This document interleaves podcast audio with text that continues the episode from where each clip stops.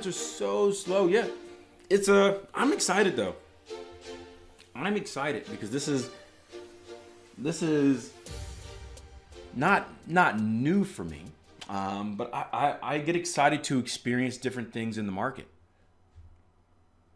because it it allows me. I think of it as like a test of of my trading.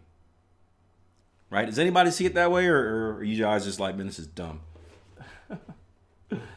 I see it. I see it as like a test of my trading, right? So when I first started trading, right, again, I I assumed I'm young trader. I assumed everything works the same way forever, right?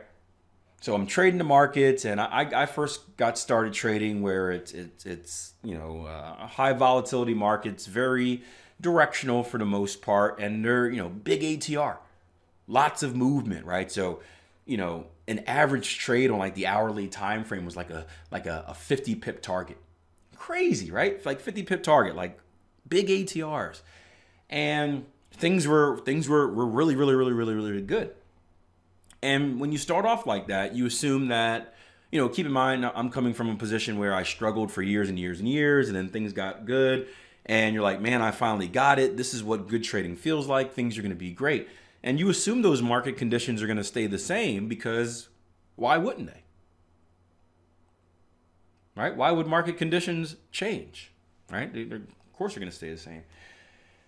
And you get to the point where you you have different market conditions and it it really it it, it tests you it tests you as a as a trader as, as a person your your your discipline your your commitment right no different than like how a drawdown tests you but it also tests your strategy can your strategy can your trading style withstand different market conditions right and coming from someone where one of the first strategies I traded was a a trend continuation strategy, right? And you can guess, right? What what type of markets do trend continuation strategies work best in? Trending markets, right? So when the markets are trending, you're killing it. But can you survive when the market's in consolidation? and that's that's an that's an issue for many traders, right? You can imagine many traders never do back testing, right? I spoke to a trader this morning on the Facebook, and it was in a, a, a trading group on Facebook uh, by a good friend of mine, Steve Burns. Many of you guys know him, um, and he was talking about it was um, I forgot the question, but it had to do with with target taking, and we got into a conversation about. Um, he was essentially saying that you know I, I, I think I made the comment like so many traders are good at identifying trading opportunities, but they struggle with placing smart targets and and uh, smart stops. I think the question really talked about traders like is is a is smart stop placement um, a logical part of risk management, something like that. And the trader responded he's like, yeah, I'm good at finding trades, good at catching the trend, um, I'm good at stop losses, but I struggle with targets. I struggle with targets. And it's obviously this trader has never back tested. He he, there was no rule on how to take targets. Cause I went in, I'm like, well, what are your rule on taking targets? And he's like, yeah, I trade trends. And I was like, that's a cop out answer. That doesn't answer the question. That's something to buy time. And the trader had no rule on taking targets. If you have no rule, no rule on taking targets, it's obvious that you did not do what? Back test, right? So if you didn't back test, how do you know if what you're doing works throughout different market conditions? You don't. And that's why so many traders get on this hot roll when the market is moving directionally and they get all excited. And then the market goes back to kind of normal Forex style, 70% consolidation, and they get beat to death in the chop, right? Beat to death in the chop. If you're a trend trader, you know exactly what I'm talking about. That chop is the worst. It's it is losing trade after losing trade after losing trade. Every time you go long, the market goes short. Every time you go short, the market goes long, and you just can't get right. And then by the time it breaks out, right, you probably quit on your system, and now you see the big directional move, and you're like, oh no, I would have traded that. Oh, and you decide to start trading your system again because now the markets are trending. And by the time you start your system again, it goes back into the chop, and and you get beat to death again. It's it's the weirdest thing. It, it's you know I like to put a story to everything. It, I imagine like someone walking into an arena, and they walk into an arena with a, a, a bunch of professional wrestlers or professional beat to deathers, right? And you go in there and you get beat to death, and then you give up and you walk out. And then for some reason you decide to go back in and you get beat to death again. And it's like it's it's the weirdest thing but people will do that until they ultimately blow an account. Um, but they have no idea how their system or strategy works over different market conditions so being able to experience different market conditions allows me to see that hey how does my system work during high volatility times how does it work during low volatility times? How does it work during periods of consolidation? How does it work during periods of directional movement? And it, it kind of allows me to spot out my strengths and weaknesses, right? One of the main reasons I started going more to a, I started adding more trend trading techniques to my trading, right? Because I was, again, I was counter trend, fully counter trend, right? For the longest period of time.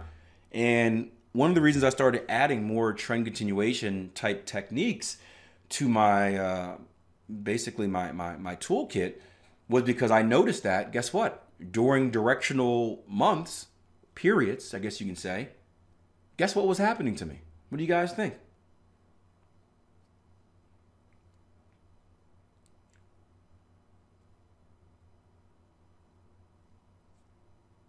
yeah I was walking into that arena and getting beat to death, right? I was getting beat to death, right? Imagine being a counter trend trader when the market is trending.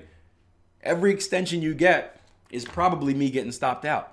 So I started asking myself, am I how can I how can I how can I trade something to just kind of hedge this period? Just so I can break even. I always tell my, my story about the month of September. How can I how can I add something just to just to kind of like tread water, right? just that you know okay i'm, I'm, I'm catching i'm still going to catch some of these losses right i'm not going to avoid those losses necessarily um, but how can i catch some of these wins as well to kind of balance things out and i never would have made that adjustment if it weren't dealing with different market conditions and making that adjustment has allowed me to become the trader i am today where i have multiple ways to attack the market based on what the market is doing it's opened up a lot more opportunities for me. Um, and it's it's helped my it's helped my equity curve. Now that that hedge is a is a is a it's a, a plus and a minus because when the markets are consolidating, how do you think that trend trading strategy is going to do? Well, that's probably going to get beat to death as well, right? So what it does is, yes, it it it takes away from my extensions. If you can imagine, if you if you can visualize my equity curve, it takes away from my extensions. My extensions aren't necessarily as big as they could be.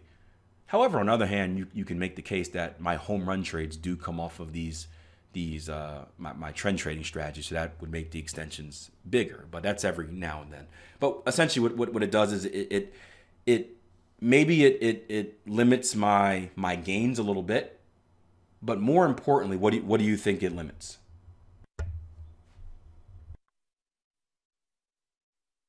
What would I say is more important? It limits my losses, right? My pullbacks aren't as steep. And really, in theory, when your pullbacks aren't as steep, your extensions end up being a little bit bigger. And I'm, I'm okay with that. And that's why I have a very slow, boring equity curve. You guys have seen it before, right? My equity curve, um, you, would, you would say it's not impressive. It's realistic, it's not impressive. But it, it is a slow, choppy trend it slowly turtles its way from the bottom left to the top right, which is what I want to see. Which is what I want to see. But change in market conditions, that's what allowed me to grow as a trader. Um, it also works on my skill of adjusting. And we had that low volatility year where I had to stop trading target ones or target twos. Um, I told you guys last week we may be going towards something similar this year, right? I'm at the point right now. I just did my, my March review. Um, I ended March, right? I ended March. My, my target twos are not performing to the level that I want to see them perform at. Now, I have to take into account I am in a little bit of a drawdown. I'm in like a sideways drawdown. So your numbers are always going to be kind of weird while you're in a drawdown. I, would like to see how they perform once I get out of that drawdown um, to get a true tell. That's very important. You can't, when you're in a drawdown, you're losing, right? So obviously, things are going to probably look a little bit worse than they, they are. But um, I wrote it down as something I need to pay attention to.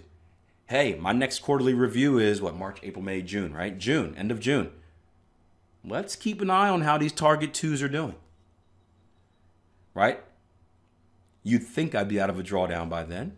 Maybe, maybe not. Um, but we're also heading into the summer, which is historically a slower period in the market. So, you know, it, it may be something worth keeping an eye on. I may need to make some adjustments with these target twos. Long way out, but it's something I'm starting to think about. Um, let me get to some of these questions you guys had. Uh,